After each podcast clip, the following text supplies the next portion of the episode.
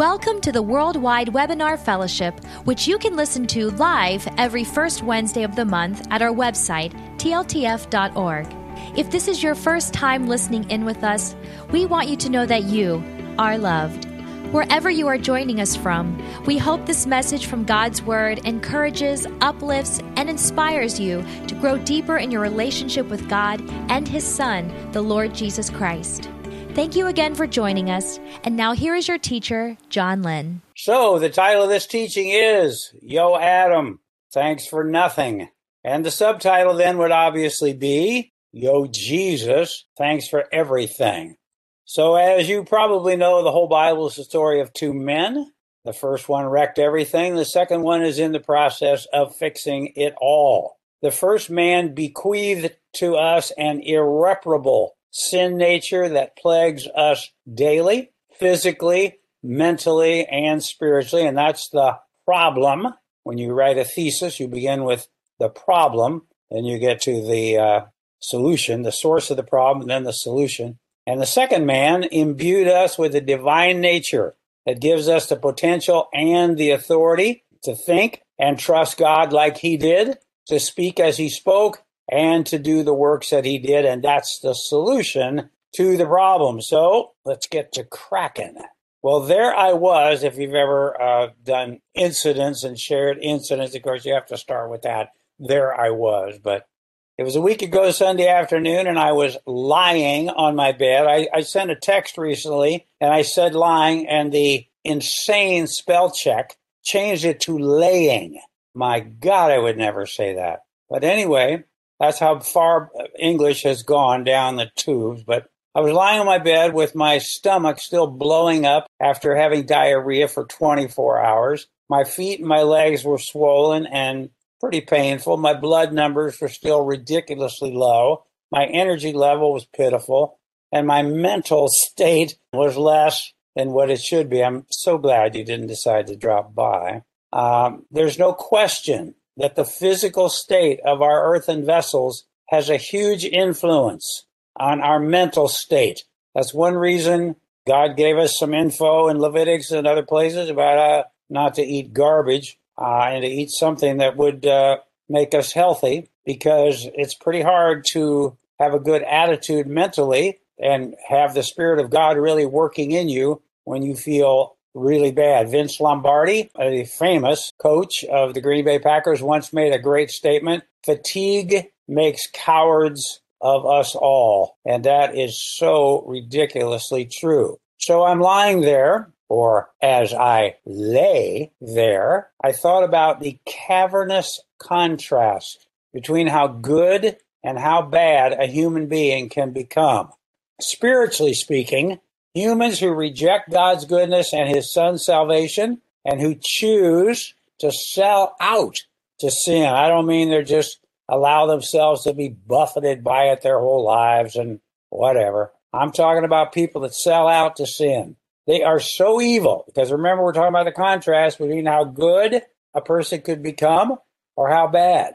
And these people are so evil that the only way to even grasp the degree of their evil is to have a biblical perspective of life. Because that's why most regular people, I think, they can't begin to comprehend the degree of wickedness that's out there. And that's why I think so many people today are still in the dark about what's really going on on the earth. I mean, they can't imagine sacrificing children and drinking their blood, for example. Plenty of that going on. On the other hand, those like you who embrace the Lord Jesus and his redemption and sanctification and who learn the word. I'm sure there are plenty of people whose hearts are more pure than mine. Their love for God is better, greater than mine. But so many are so hampered by the nonsense they believe. So you, in that first category, are capable of monumental feats of godliness, like people in the B I B L E. That's the book for we. And you can see the testimonies of the same thing in his story. So I'm lying there, I'm picturing God looking down on me and thinking, poor little guy, and longing to make me whole which he is. I I think it was back in 2019 in a mid-month blast I talked about the great idea God had in making domesticated animals, citing how my relationship with little dog Lily uh, helps me so much to grasp his unfathomable love and care for me because I look at that little dog and I look in her eyes and I love her so much. It's ridiculous. And it tears up my heart when she doesn't feel well. And of course, that pales in comparison to my love for Elizabeth, your love for your spouse, your mother, your father, whomever.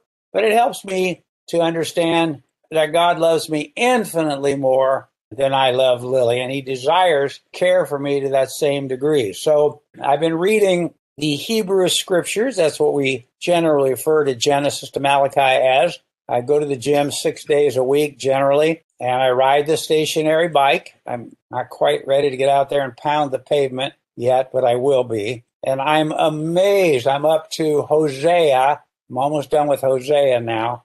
And I'm amazed at God's incredible grace and mercy to Israel, who grossed him out moment by moment beyond description. Well, now you and I are his chosen people, if you will, the bloodline of Christ, if you will, and he will do no less for each of us. And there are an awful lot, as you know, in the uh, Old Testament, Hebrew scriptures about false prophets leading people astray. And I'm afraid the same thing is going on today. So we can be so thankful for what we know and we can proclaim it boldly. And I consider how incredibly vile Israel was. Just think how much God appreciates anything that we do that's right or half right. So, as Ephesians 5 says, let's find out what pleases the Lord.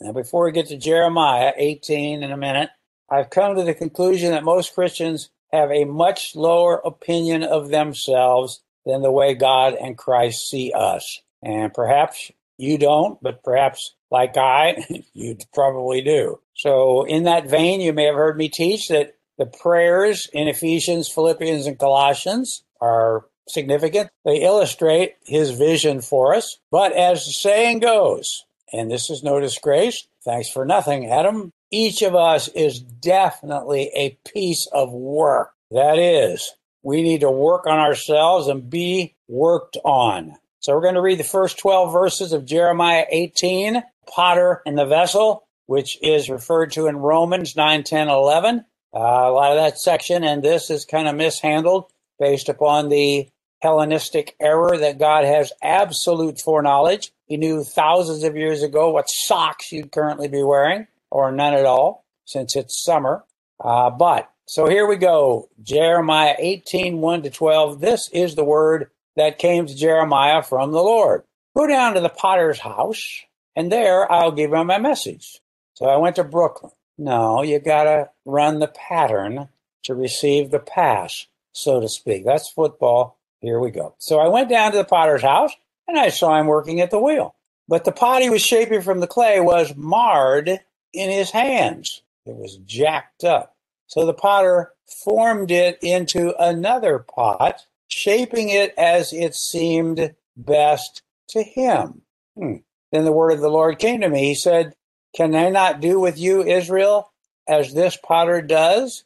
declares the Lord. Now, let's not go to the moon on that. So I wrote a bracket here. Yes, you can if the clay cooperates. Well, in the first case here that we just read, the clay didn't cooperate for whatever reason. And so look what he says that if I said yes, if the clay cooperates. Well, I ain't the only one going to say if here. That goes on, like clay in the hand of the potter, so are you in my hand, Israel. Verse 7 Oh, if at any time I announce that a nation or kingdom is to be uprooted, torn down, destroyed, and if that nation I warned repents of its evil, then I will relent and not inflict on it the disaster I had planned. Well, that's interesting. Verse 9 And if at another time, I announce that a nation or kingdom is to be built up and planted, and if it does evil in my sight and does not obey me, in other words, people can exercise their free will any way they want to. Well, If they don't do it, then I will reconsider the good I had intended to do for it. Now, therefore, say to the people of Judah and those living in Jerusalem, this is what the Lord says. I'm pretty sure these are all Yahweh, but I didn't make that note. Sorry. Look, I'm preparing a disaster for you and devising a plan against you. Now, don't blame God. It's on our website, amazon.com, chapters four and five. Why does God use this kind of language? Attributing to himself in the Hebrew scriptures both good and evil. I'm devising a plan against you. I'll tell you something more about that in a second. So turn from your evil ways. Remember what I just said in the previous verses. If you do, then I won't bust your chops. Each one of you, each, and reform your ways and your actions. But, yeah, they're going to reply, it's no use. We'll continue with our own plans. We will all follow the stubbornness of our evil hearts. You can head for 2 Timothy chapter 2. And as is clear throughout the old, the whole Old Testament, Hebrew scriptures, even with the language that God uses about him being the one sending both good and evil, it's really clear that people reaped the consequences of what they sowed by their rampant disobedience. Well, today, you and I are privileged to live in the administration of the grace of God, and what we have and who we are in Christ is far beyond what anyone before Pentecost could have dreamed of. And there is, as we're about to see, a wonderful Greek word. Now, I'm no Greek scholar, but I learned enough back in the day uh, to buy a lexicon and a concordance and a few other things. And again, I, I'm no Greek scholar, but I can navigate around and get some of the wonderful nuances and depths of pertinent Greek words and appreciate the way they are used, sometimes only twice, three, four, five. This is used eight times, and eight is the number of a new beginning. We don't need to go wild on all that numerology, but it's pretty cool because remember, God's word is infinitely precise and designed magnificently. So there's a word that God uses eight times, which will help us understand how we can grow in grace and become more like our dear Lord Jesus. So we're going to not look at all the uses, but a few of them. Uh, the first one we'll take a few minutes on. Second Timothy 2 1, you then, my son, be strong in the grace that is in Christ Jesus. Now, there's a lot to that. The verb, be strong. Maybe you all, you, you know the, the noun dunamis. We get dynamite. It means power. Well, this is a verb you, in that word group. It's en, means in, dunamo, in dynamo. We have our dear brother Brian Bassendale on the call tonight, and I contacted him a week or so ago and said, Hey, I remember this teaching you did. Well, I don't know how long it was, early 2000s, I think, that elaborated upon this particular word. And so he sent me some notes, and uh, the next um, couple paragraphs here basically is what he shared with me. I may have punctuated it with some things, but it says uh, E.W. Bullinger's lexicon tells us that this word here, strong, E N D U N A M O O, which means to strengthen in, that is, to render strong or to impart strength. Then Zondervan's lexicon says it also carries the sense of to acquire strength, to be strong, to summon up strength, or to put forth energy. Now, if you remember your English class, which I don't, a verb can be used in one of three voices active, passive, or middle. And the voice indicates the relationship between the subject and the action being carried out. So the active voice indicates that the subject is simply carrying out the action, as in, Johnny washed the dishes. The passive voice indicates that the action is being carried out upon the subject by someone or something else, as in, the dishes were washed by Johnny. And as we have in this use of the verb, the middle voice indicates that the subject is carrying out an action upon itself, as in, Johnny washed himself. And this verb is used in all three voices in its eight uses, but here it's used in the middle voice, so you could translate it find your strength, as it conveys an action that Timothy was to carry out on himself. So, what do we see? We see the cooperative relationship, the reciprocal relationship. It's not all up to God. He's not running a big puppet show. It's not all up to you. You're not on stage by yourself. So another significant word uh, is in, be strong in the grace. And the word in, a little simple word, en, but it means being or remaining within, as in just resting there, sitting there, not leaving there. So Timothy's strength was not to be found in or by his own ability, but rather by abiding and resting in the grace that is in Christ Jesus. So, in effect, Paul was telling Timothy, look, Timbo, God has already empowered you. You are full of dunamis. Now you act and summon up what God has already given you. So here are a few other. Go to Romans chapter 4. These will all be in familiar territory. The church epistles and Timothy and so forth. Romans 4, 19 to 21 three little verses here. I really like these. Romans 4:19. Without weakening in his faith, honest Abe faced the fact. King James is mistranslated. I think it's the previous verse says he considered not his own body. The word not's not in there. It's 100% the opposite way. He faced the fact, verse 19, that his body was as good as dead because he was about a hundred and Sarah was no spring chicken.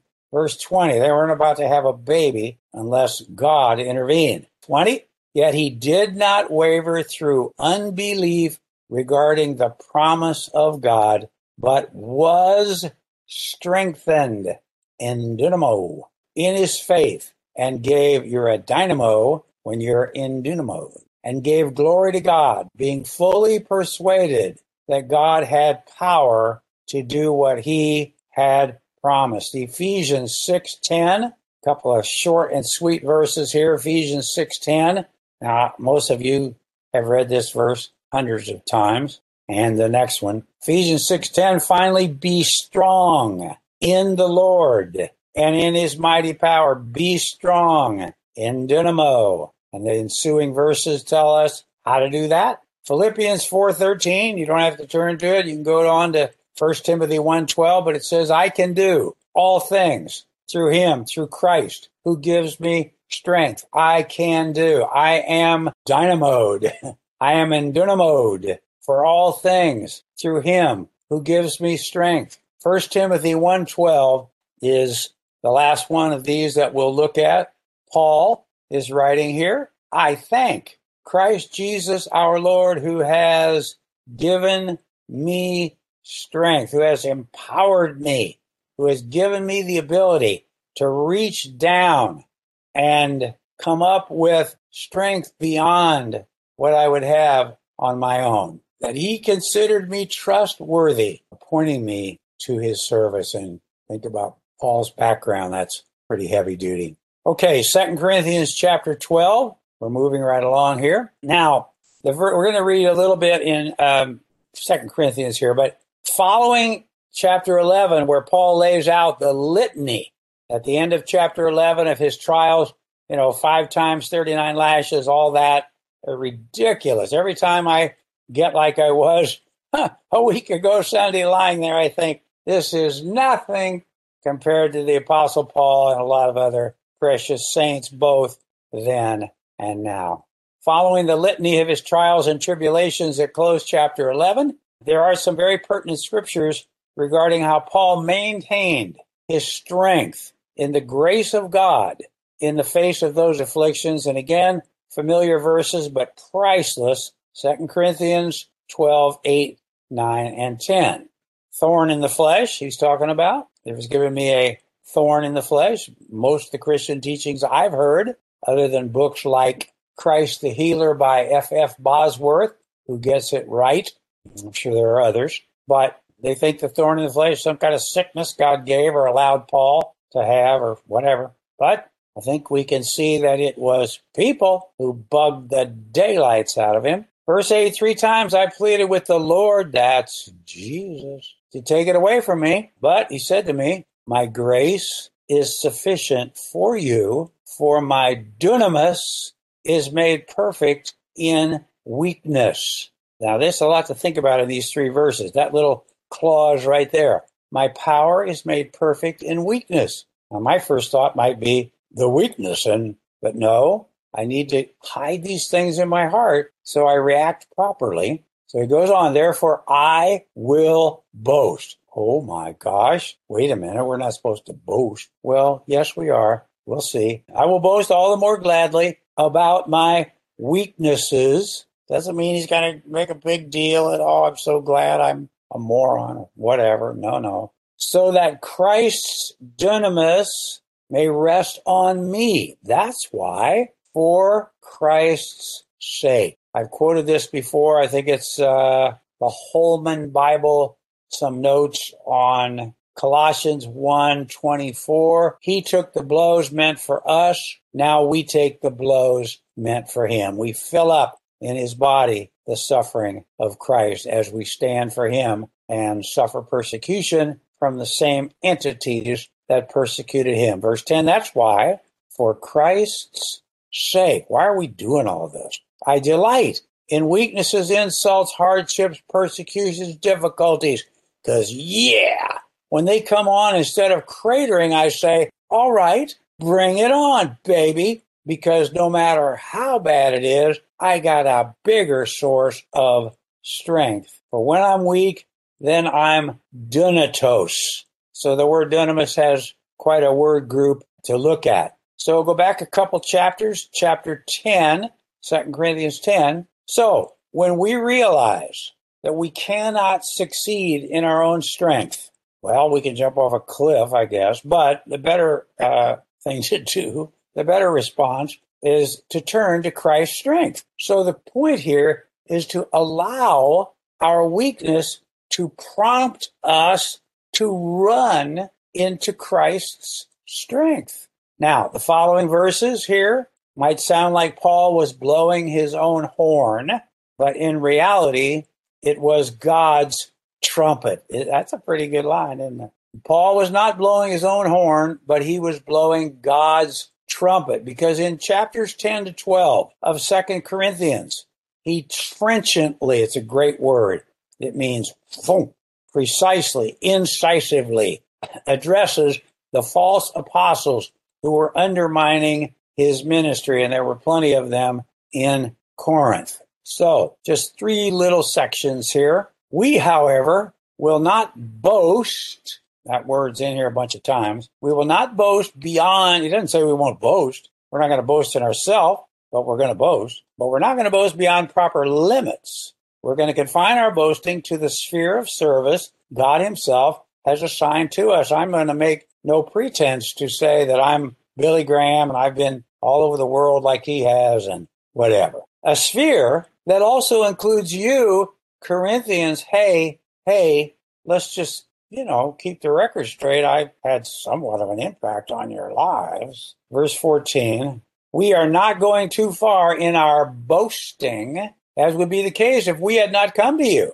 For we did get as far as you with the gospel of Christ. Neither do we go beyond our limits by boasting of work done by others. Hey, I'm just one small cog in a big wheel. Our hope is that as your faith continues to grow, hey, hey, faith grows, Auxano, if you remember that Greek word. Our faith is, our hope is that as your faith continues to grow, our sphere of activity among you will greatly expand. And we're going to close in Romans 7, the last 12 verses. Paul had no delusion about his perfection or anything, but he was in touch with the fact that God had worked mightily in his life and he had responded appropriately, and that these people were the fruit of his labor.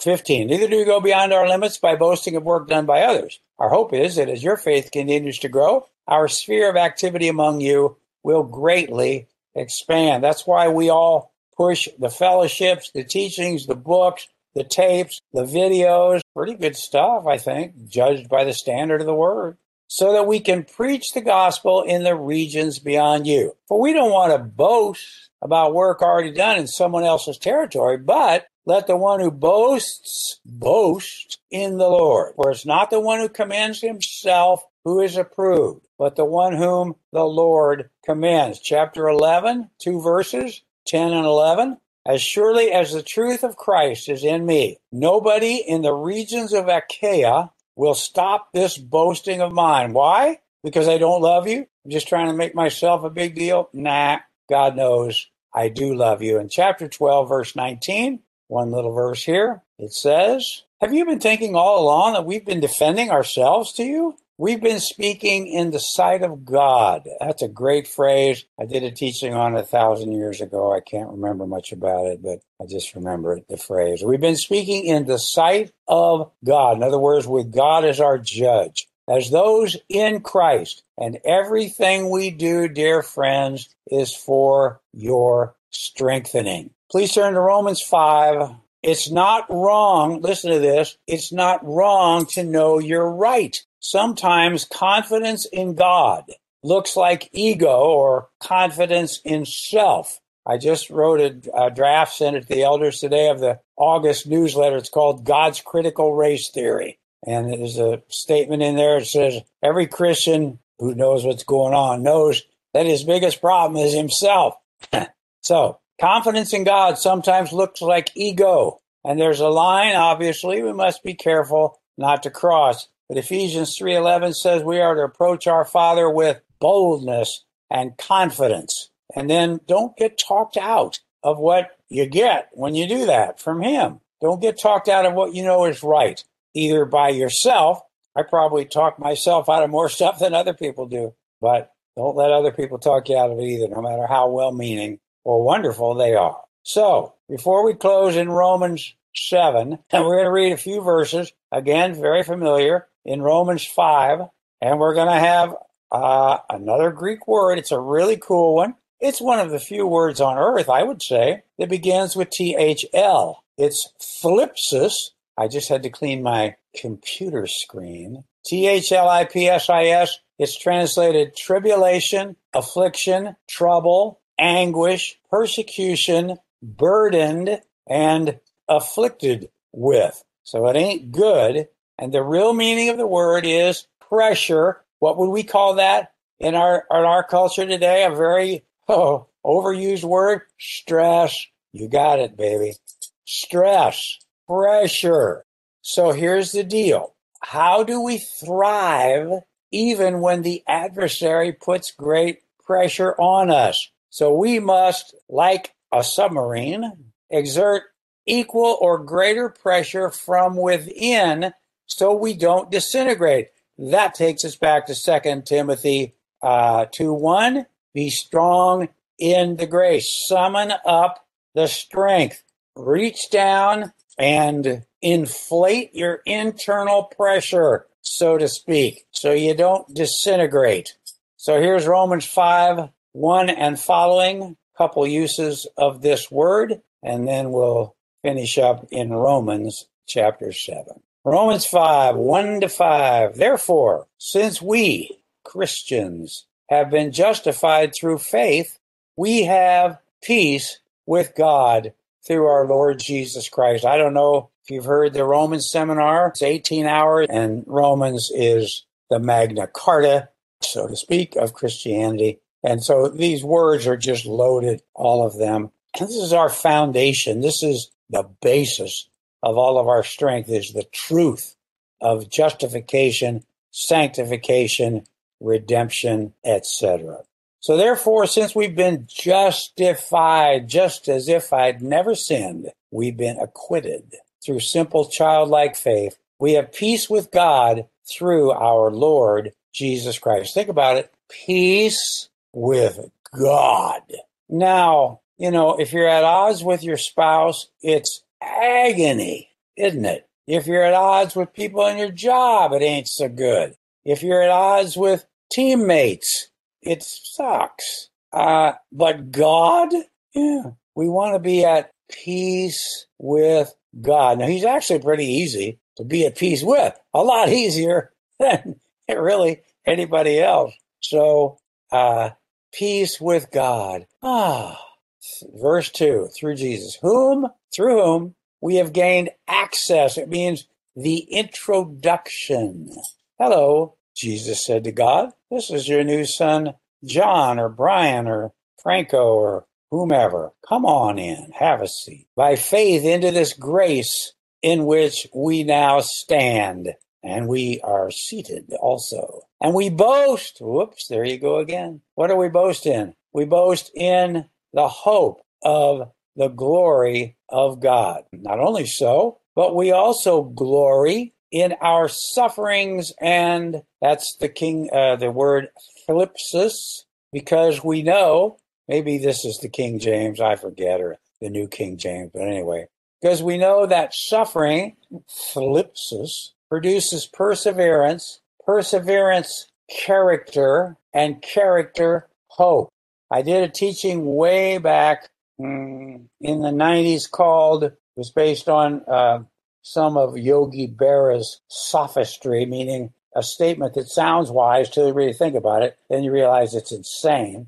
But he used to say things like, if the people don't want to come to the game, you can't stop them. Then he, I, so I titled this teaching, When You Come to a Crossroads, Take It. And it was really, really, really a powerful teaching that made a big impact on folks way back then, 94, 5, 6, whatever it was. It's on our website somewhere. You can just hit the search button and type in when you come to a crossroad, take it. But it chronicled the um, the order here: perseverance, suffering, thlipsis. Not automatically. It doesn't automatically produce perseverance. That's another great word. No, people jump off buildings. No, no. When it's met by faith, suffering produces perseverance, sustained perseverance. See the spelling? It's not persevere. It's per means through severe stuff. Perseverance produces character, and character produces hope. And verse 5 and hope does not put us to shame because God's love has been poured out into our hearts through no article the small a small s Holy Spirit, which now this probably is the NIV, which has been given to us. So there's no shortage of stress in today's world. And of course, a lot of it we can't do anything about.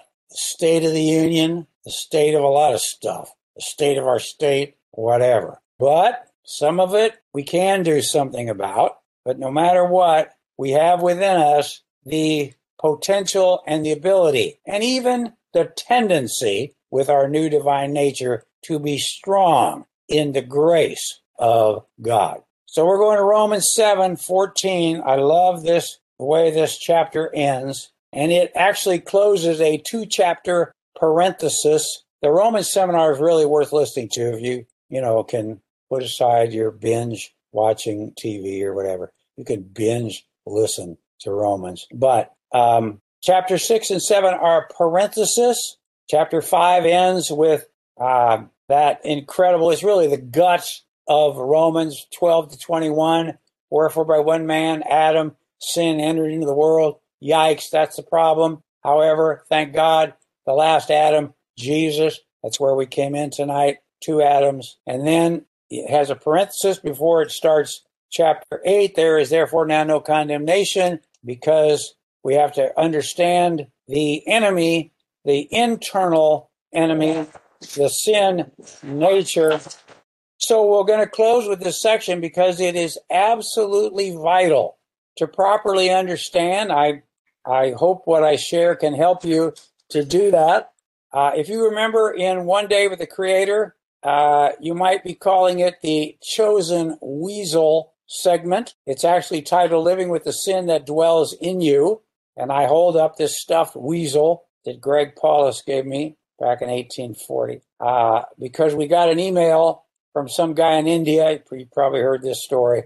Ah, he tried to refer to me as a chosen vessel, but he correctly spelled chosen weasel. Now I'm, you know, it's just dawning on me now, 20, 30 years later, he could have been, that could have been intentional, but I doubt it.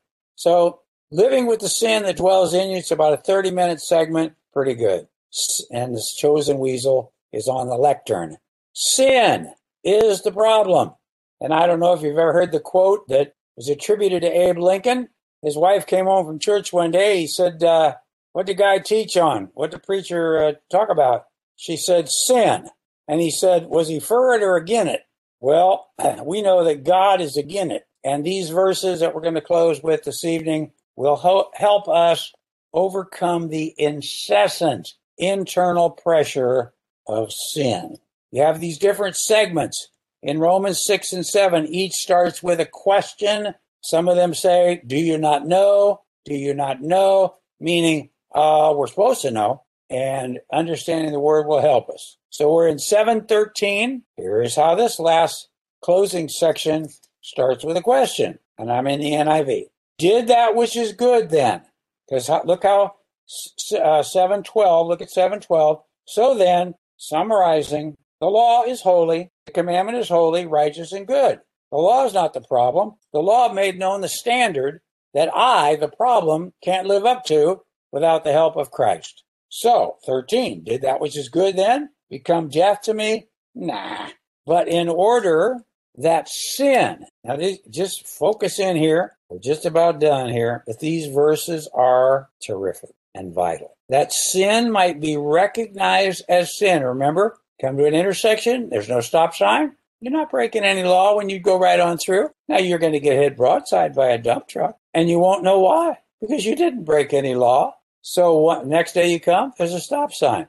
You don't stop. Dump truck hits you again. But at least now you know, oh yeah, that sign. I disobeyed.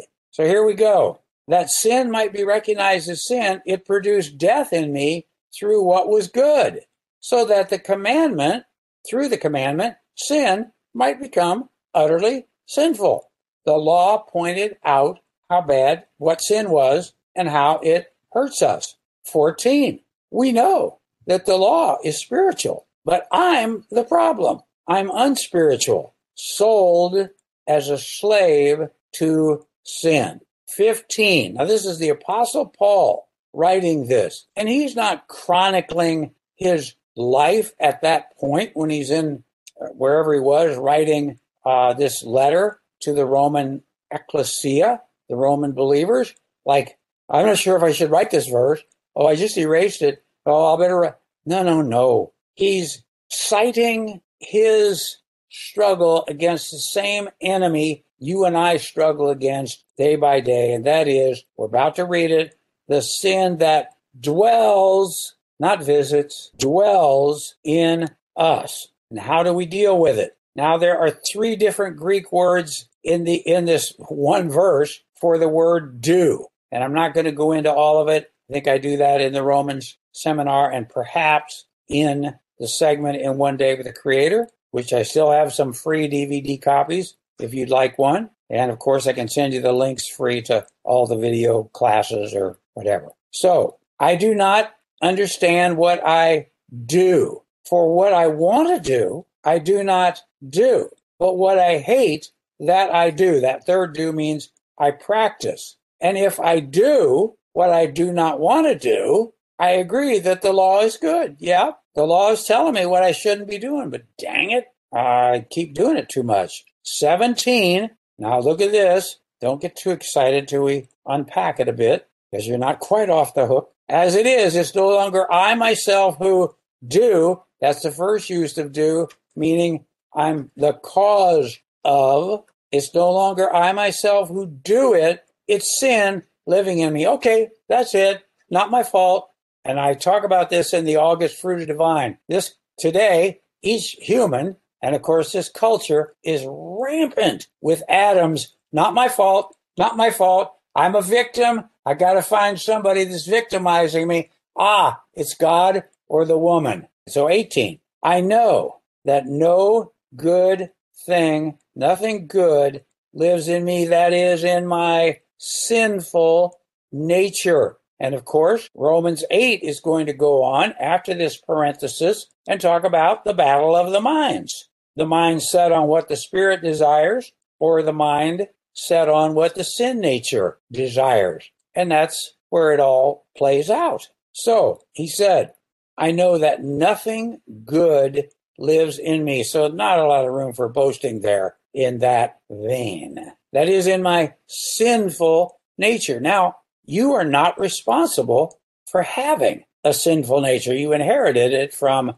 yo, thanks for nothing. But we are responsible to subjugate it to the new nature that yo, Jesus, thanks for everything, gave us. I know that nothing good lives in me, for I have the desire to do. I want to do it, and so do you. And God appreciates that. I have the desire to do what is good, but I can't carry it out. To I can't do it, whatever. Verse 19. For what I do is not the good I want to do. Ah, the evil I do not want to do, this I keep on doing, dad gummit. Verse 20 reiterates the truth of verse 17. Now, if I do what I don't want to do, it's no longer I who do it, it's sin living in me that does it. And I believe the final five verses will help us understand what this is really talking about. That this is not like, you know, hey, I know I stole your car at fellowship last night. Well, don't look at me. It was the sin that drove me to it. 21. So I find this law at work. So what's the upshot of this? When I want to do good, evil is right there with me, trying to cut in and dance with me. 22. For in my inner being, my educated conscience, that's what I believe this is talking about, not Holy Spirit. Holy Spirit is not a, doesn't have a personality per se. But in my inner being, I've got the divine nature. As I put on the word, it comes to the fore. In my inner being, I delight in God's law. Delight is a wonderful word. The English word hedonism means seeking pleasure for pleasure's sake. So we don't want to be hedonistic, but that's the Greek word right here. I get my kicks in God's law, but I see another law at work in the members of my body. Waging war. It's the word strategizing is in there. These words are so cool in here, and they really help to take apart and help us understand what the heck's going on between my ears. Waging war against the law of my mind and making me a prisoner. That's the same verb as bringing me into captivity that we use bring into captivity every thought.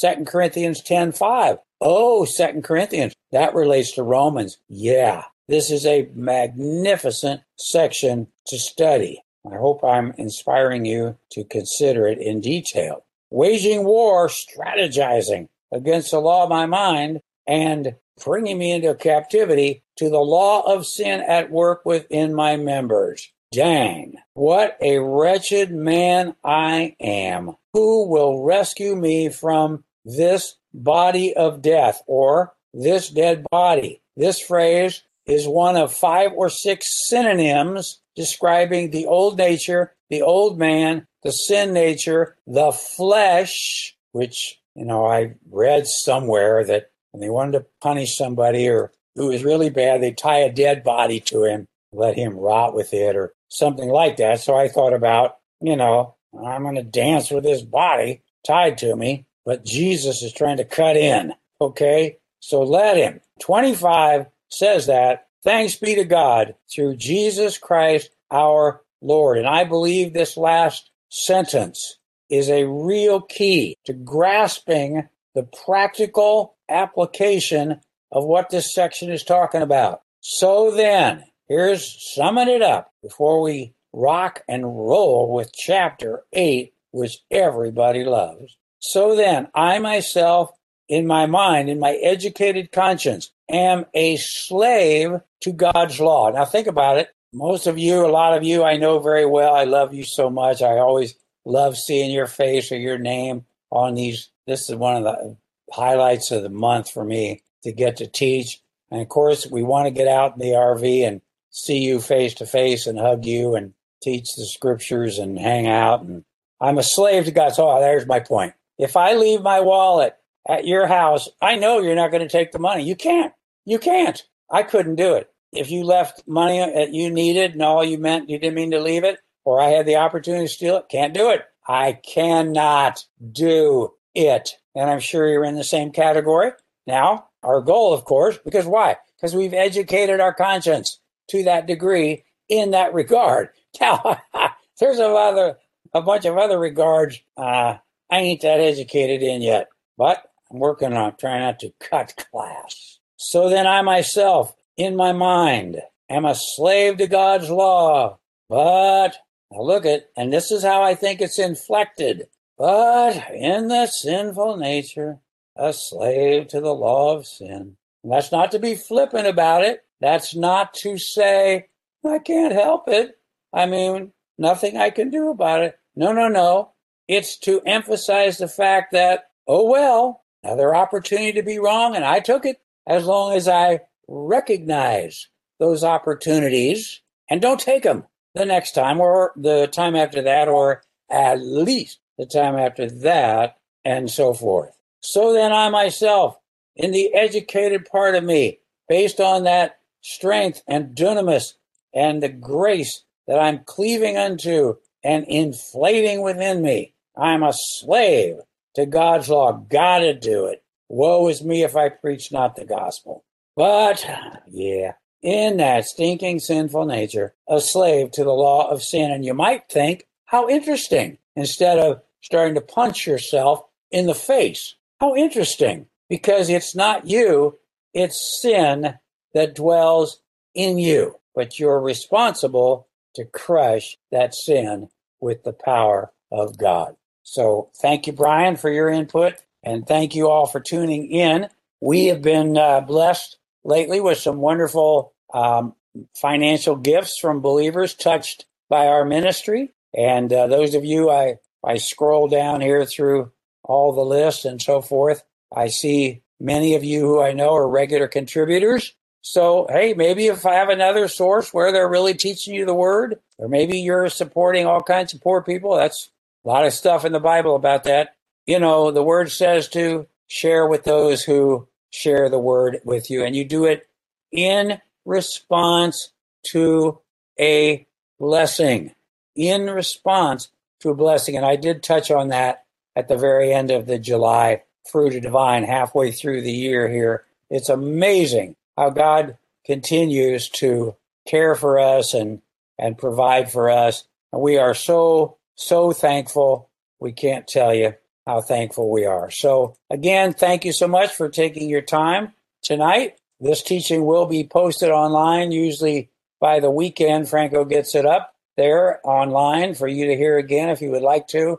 And um, so pass it on to people that you think might enjoy it. Same thing with the newsletter, same thing with our tapes, books, teachings. Um, John Touchstone did a great teaching last Sunday, probably be online here coming up shortly. It was really good. So uh, I will close with prayer and whatever need you have, let's um, let's focus in because the Lord uh, is no stranger to mass healings. Okay, you can come to mass, and He's done that plenty of times.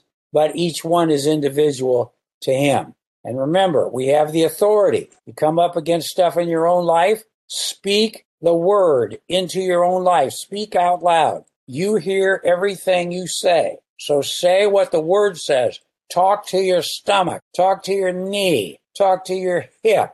I keep wondering about that angel that wrestled that guy and knocked his hip out or something because I'm telling him to get over here and fix mine. But anyway, so thank you, thank you, thank you. We love you very much. Franco will close with a song, but I'm going to pray. Lord Jesus, bless your holy name. Thank you so much. We can't thank you enough for all you've done for us and how you lived the truth so precisely, set such an example for us, and we can count on that in our own lives. That that's a lot of what the joy of the Lord is our strength is about. That we know who we are in your sight. We are um, ensconced forever in your being. We are members in particular of the body of Christ, and nothing can take us out. No matter what we do or anyone else does, you've done all that's required to hold us fast forever. And we look forward to your coming. Could be tonight, could be tomorrow, could be 50 years. I don't know, but you are coming. And we want to maximize each day and the time that we have. We want to earn rewards. We want to chalk up rewards. It's not selfish to want to earn the rewards that you talk about in the Word. We do it because we love you, we love people, but sometimes when we're really like you, Paul, the I mean the Apostle Paul, and you in Gethsemane and all, it's like kind of looking forward to wow, what's coming because what's now is pretty stressful. So I bless each person on the line tonight, all their families, their jobs, their pets, their marriages, their prosperity, their health. Lord Jesus, thank you. We, we each claim for our own bodies that which we need. And we know we're fearfully and wonderfully made, and you are at work within us. Every step we take, we are healed. So bless us, protect us, provide for us, and help us to be generous in our giving and prove you that you will open the windows of heaven and you'll pour out blessings. It just blows my mind to see you do this in response to our giving. And so we love you. We bless your name, Father. We're thankful we can call you Father, and we thank you for all your goodness and your grace. Amen. Let us know what we can do for you. We'd love to hear from you anytime. Thank you, Franco. Take it away.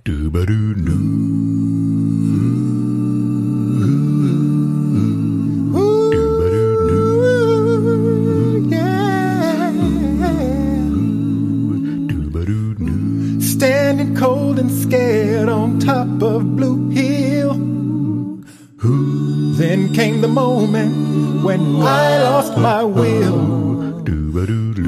I prayed for mercy, please don't take me away. Now, give me the sunshine when I only see gray. The past had a hold on me, can't be denied. And the changes didn't come easily.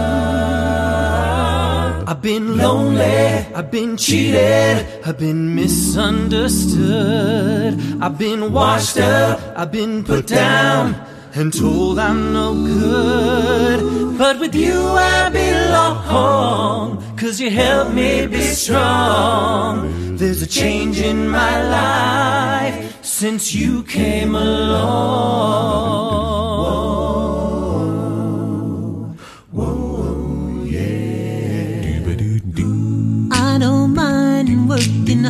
Hard every day. And I don't pay no mind to what people say. Cause after all of the pain I've been through, I give up everything to love only you. See, all my life I've walked with my head bent in shame.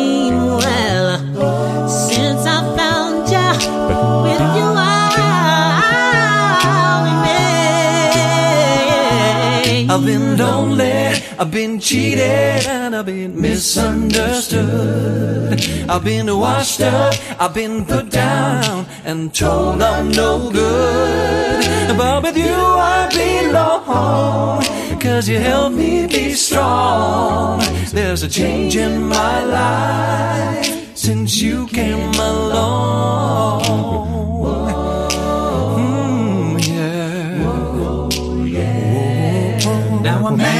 Gets crazy when his life is all wrong. And a heart gets weary when it doesn't belong. And the road gets rocky, Lord, you've got to keep on. And let the new light keep shining on you. I've been lonely, I've been cheated, and I've been misunderstood. Yeah, I've been washed up and I've been put down and told I'm no good. Hey, but with you I belong because you help me be strong. There's a change in my life since you came along. Can you see it? Well, I can see your love around me. Can you hear it? I hear it in my heart. Can you feel it? Well, I can feel the power around me. Let the new light come shining on me.